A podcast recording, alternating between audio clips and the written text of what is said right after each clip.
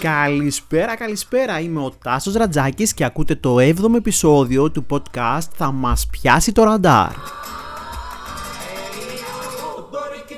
Εν ώψη του Αγίου Βαλεντίνου σήμερα λοιπόν θα μιλήσουμε για τον έρωτα και για τις σχέσεις. Πόσο άραγε κρατάει ο έρωτας, πότε μετατρέπεται αυτό σε αγάπη και άραγε το αρχικό πάθος μιας σχέσης μπορεί να διατηρηθεί άσβεστο ακόμη και μετά από πολλά χρόνια. Αν με ρωτάς εμένα θα σου απαντήσω πως ναι, αρκεί βέβαια να συντρέχουν οι κατάλληλες προϋποθέσεις. Λέω όμως να το πάρουμε αλλιώς, να δούμε για ποιο λόγο τελειώνει μια σχέση. Η σχέση λοιπόν τελειώνει όταν πάβει να ενδιαφέρεται ο ένας για τα απλά τα καθημερινά του άλλου. Όταν σταματάνε να ακούγονται οι λέξεις «Σ' αγαπώ», «Αγάπη μου», «Μωρό μου», αλλά το κυριότερο όταν πλέον να διαφορείς για τις ασήμαντες εντός εισαγωγικών καθημερινές στιγμές του συντρόφου σου. Γιατί ο έρωτας παιδιά κρύβεται στα απλά πράγματα να ξυπνάς το πρωί και να θέλεις το πρώτο τηλέφωνο που θα πάρεις να είναι στον άνθρωπό σου. Να τον ακούσεις για να ξεκινήσει καλά η μέρα σου. Να του στείλεις το πρώτο μήνυμα και να του γράψεις μια καλή μέρα. Ο έρωτας κρύβεται στις φράσεις «Τι κάνεις, πώς είσαι» όταν αυτή τη φράση την εννοείς και αγωνιάς για να μάθεις πως ο σύντροφός σου είναι απλώς καλά. Η αγάπη κρύβεται σε πολύ πολύ μικρές στιγμές. Μια βόλτα από εκεί που δουλεύει ο σύντροφός σου, να τον ρωτήσεις αν θέλει κάτι και απλά να του χαμογελάσεις και να του υπενθυμίσεις πως εκεί βρίσκεσαι εσύ για τα δύσκολα. Να σε αφήνει το βράδυ στο σπίτι και να μην μπορείς να κοιμηθείς αν δεν σου στείλει μήνυμα ότι έφτασε και αυτός καλά. Αυτό είναι αγάπη, αυτό είναι έρωτας. Όταν ένα ζευγάρι χάσει αυτή την ουσιώδη καθημερινή επικοινωνία, όταν σε ένα ζευγάρι ατονίσουν οι παραπάνω λέξεις και πάβει πλέον ο ένας για τον άλλον να είναι η προτεραιότητα, τότε το παιχνίδι έχει αρχίσει να χαλάει. Το χειρότερο φυσικά είναι όταν θες να μοιραστείς την ευτυχία σου με τους φίλους σου. Ακόμη χειρότερο, αν οι φίλοι σου δεν έχουν σχέση. Είναι σίγουρο πως θα δουν τον σύντροφό σου ανταγωνιστικά και λίγο φαρμάκι θα το στάξουν οι φίλοι μας πάβουν να βλέπουν ανταγωνιστικά τη σχέση μας μόνο όταν κάνουν οικογένεια. Βάλτε το πολύ καλά στο μυαλό σας αυτό. Μέχρι τότε ο ανταγωνισμός σχέσης και κολλητών καλά κρατεί. Μου είναι αδιανόητο όταν ζητάει κάποιος συμβουλή για τη σχέση του από τους φίλους του όταν αυτοί ποτέ δεν έχουν κάνει σχέση στη ζωή τους τι τους ρωτάτε τους ανθρώπους; Σε άλλη φάση βρίσκονται αυτοί, σε άλλη φάση βρίσκεσαι εσύ. Σταμάτα να συμβουλεύεσαι κολλητούς και κολλητές, μιας και αυτοί δεν μπορούν να ξέρουν καλύτερα από σένα πώς περνάς εσύ μέσα σε μία σχέση. Να τους συμβουλευτείς, ναι, αλλά μονάχα να αντιμετωπίζεις σοβαρό πρόβλημα και η σχέση σου είναι ήδη καταδικασμένη. Επίσης, αν έχεις την τάση να κατηγορείς ή το χειρότερο να βρίζεις τη σχέση σου, να τη θεωρείς υπεύθυνη για το ότι άσχημο συμβαίνει γύρω σου, ναι, μη σας φαίνεται καθόλου παράξενο, υπάρχει και αυτό, τότε τι τη κρατάς στη ρημάδα της σχέση; Αν έχεις φτάσει σε σημείο αντί για αγάπη μου να λες στον σύντροφό σου μαλάκα, χώρισε και άντε στο καλό. Είναι πολύ ωραίο σε μια σχέση να νιώθεις πως ο άλλος σε νοιάζεται. Πως διψάει για μια αγκαλιά σου, για ένα φιλί σου, για λίγα λεπτά μαζί σου. Είναι υπέροχο να σου λέει πόσο σε αγαπάει και πόσο θέλει να είσαστε μαζί. Αν βρεις τέτοιον άνθρωπο, κράτα τον καλά να μην σου φύγει. Επίσης, μην νιώθετε τύψεις για όλα αυτά που σας προσάπτει η σχέση σας. Εκεί έξω υπάρχουν κάποιοι που εκτιμούν πάρα πολύ όλα αυτά που σας χαρακτηρίζουν. Ψάξτε τους. Και κάτι τελευταίο. Οι σχέσεις είναι δύσκολες. Μα αν καταφέρεις να βρεις τον κώδικα αυτών, τις λέξεις αυτές, τις πράξεις που κάθε μέρα θα σε φέρνουν όλο και πιο κοντά στο σύντροφό σου, τότε μείνε εκεί και πάλεψέ το. Γιατί στις μέρες μας είναι πάρα πολύ εύκολο να βρεις κάποιον να περάσεις λίγες στιγμές μαζί του, μα είναι πάρα πολύ δύσκολο να βρεις αυτόν τον άνθρωπο που θα είναι το στήριγμά σου στα δύσκολα, στα εύκολα και θα αμορφαίνει τον κόσμο σου με το χαμόγελό του. Χρόνια πολλά λοιπόν σε όλους τους ερωτευμένους εν ώψη του Αγίου Βαλεντίνου. Και ας μην έχω σε πολύ εκτίμηση αυτή τη γιορτή, γιατί για μένα ο έρωτας πρέπει να γιορτάζεται κάθε μέρα και να μην περιμένει από τέτοιες γιορτές για να εκδηλώνεται.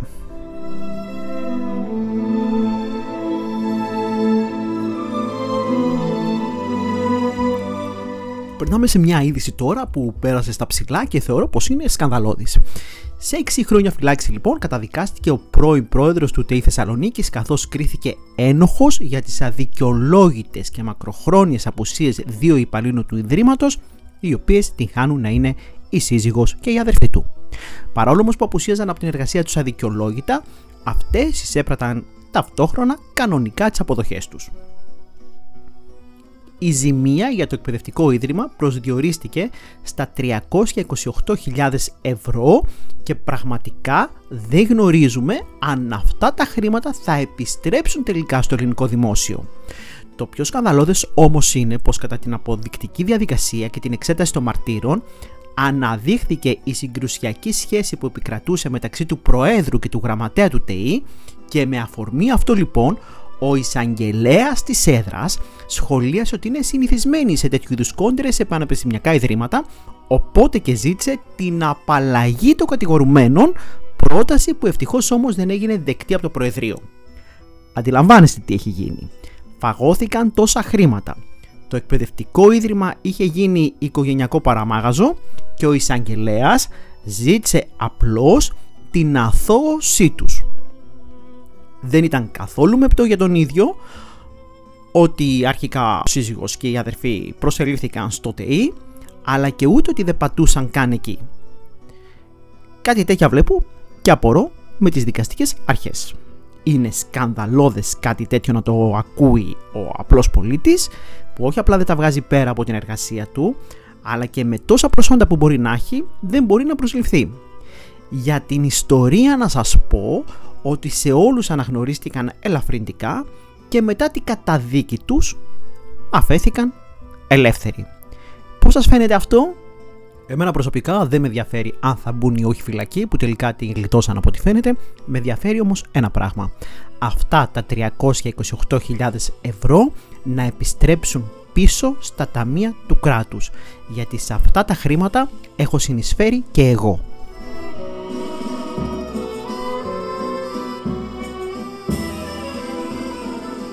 Θα φύγουμε από τη Θεσσαλονίκη και θα μεταφερθούμε στα Χανιά, όπου φρικιαστικές αποκαλύψεις έρχονται στο φως της δημοσιότητας για την εγκληματική δράση του οίκου ευγυρίας που υπήρχε στην περιοχή.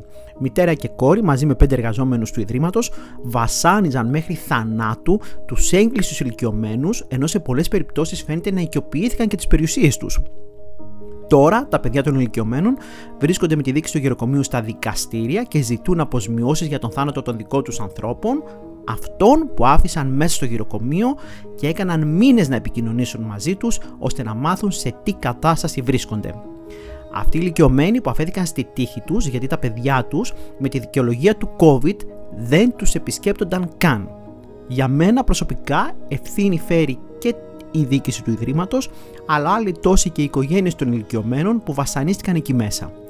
68 θανάτους τροφίμων είχαμε σε εκείνο το κολαστήριο, όπου ανήμποροι άνθρωποι ηλικιωμένοι έμειναν νηστικοί και βασανίστηκαν, κλεισμένοι μέσα εκεί από τις οικογένειές τους.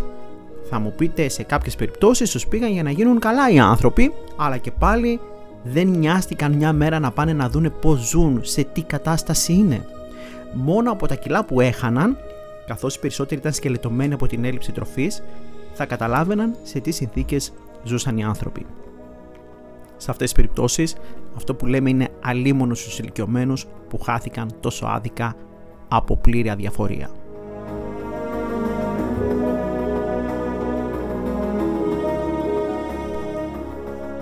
Το ομορφότερο χωριό του κόσμου αναδείχθηκε η Ία της Σαντορίνης οι συντάκτες της έρευνας ακολούθησαν μια μέθοδο για να καταλήξουν στη σύνταξη της λίστας βασιζόμενοι στις αναρτήσεις στο Instagram και στο Pinterest από τουρίστες από όλο τον κόσμο. Οι αναρτήσεις από την Ία της Σαντορίνης ανήλθαν στη 1.700.000 περίπου και η Ία είχε περισσότερες από 80% πιο πολλές αναρτήσεις από εκείνες του χωριού Φουρνάς στα νησιά Αζόρες. Στην 11η θέση υπάρχει ακόμη ένα ελληνικό νησί, η Φολέγανδρος, με τις αναρτήσεις να ξεπερνούν τις 150.000.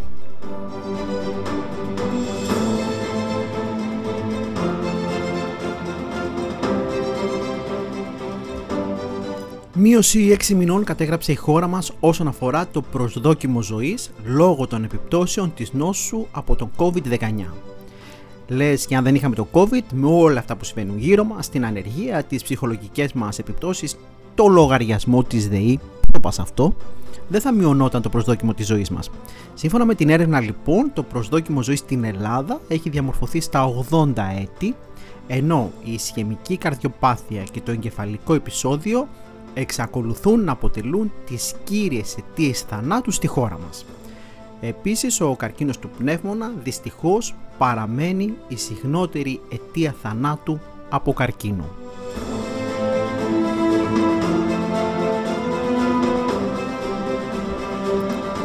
Φεύγει από ό,τι φαίνεται η Ryanair από την Ελλάδα καθώς ήδη έκλεισε το γραφείο της στη Ρόδο και σύντομα από ό,τι ακούγεται αναμένεται να κλείσει και αυτό της Θεσσαλονίκης. Αιτία είναι το ότι η κυβέρνηση δεν απαντάει στις συνεχιζόμενες οχλήσεις της, μιας και η Ράιαν κατέθεσε σχέδιο διπλασιασμού των τουριστών που θα φέρει αυτό το καλοκαίρι από την Ευρώπη στη χώρα μας, ζητώντας όμως από την κυβέρνηση να τηρήσει κάποιες προποθέσει.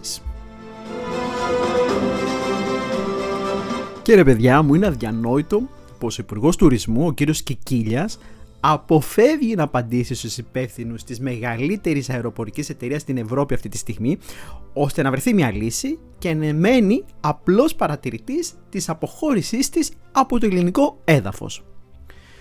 Τόσο πολύ συμφέρει την κυβέρνηση να στηρίξει την Αιτζίαν του κυρίου Βασιλάκη.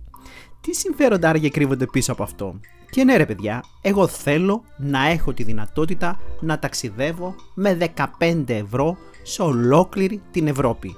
Αν αυτό δεν μπορεί να μου το προσφέρει η Aegean Sky Express, τότε ναι, απαιτώ από το ελληνικό κράτος να κάνει κινήσεις ώστε να συνεχίσει η Ryanair να μου προσφέρει αυτούς τους ναύλους και κυρίως να παραμείνει στη χώρα μας. Έλεος πια με τα διαπλεκόμενα συμφέροντα.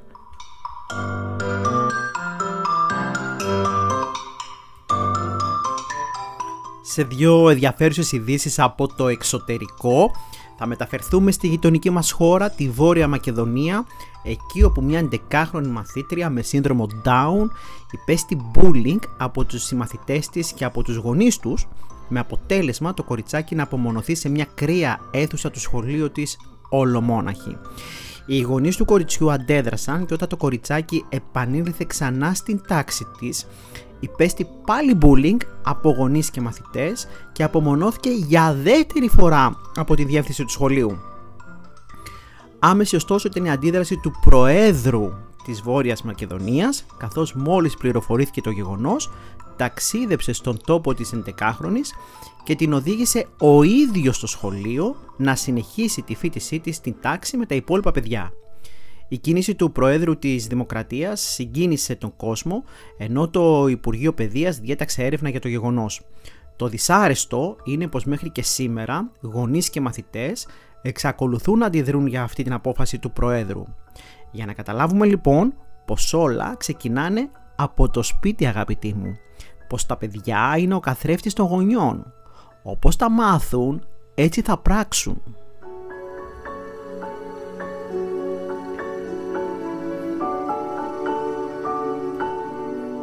Στην αγαπημένη μου χώρα τώρα, την Πορτογαλία, από ποινικοποίηση, θεραπεία και πρόστιμα αντιφυλάκησης προτείνει η κυβέρνηση για την μείωση των τοξικομανών της.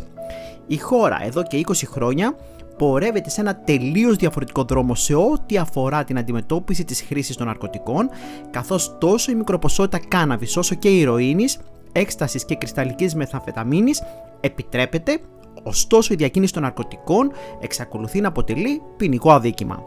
Να τονίσουμε πως το 2000 η Πορτογαλία είχε γύρω στους 100.000 τοξικομανείς, ενώ το 2019 ο αριθμός έπεσε στις 25.000. Μένει να δούμε αν το παράδειγμά της ακολουθήσουν τώρα και άλλες χώρες της Ευρώπης.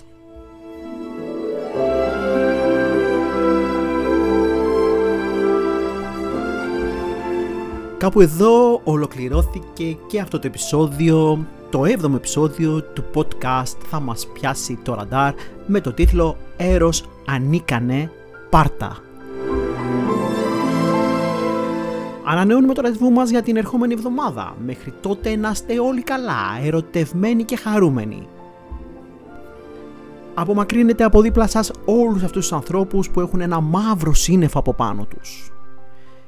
Επαρερχόμαστε λοιπόν την άλλη εβδομάδα με ειδήσει που δεν τις πιάνει το ραντάρ.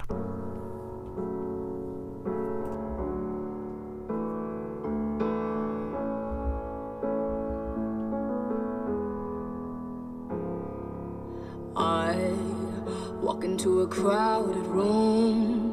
Everybody staring. What did I, what did I do wrong? What did I, what did I do what you wanna see, but you don't even know me. What did I, what did I do now? What did I, what did I do now? He said, she said, over it. You're acting like you're brilliant, but you don't know.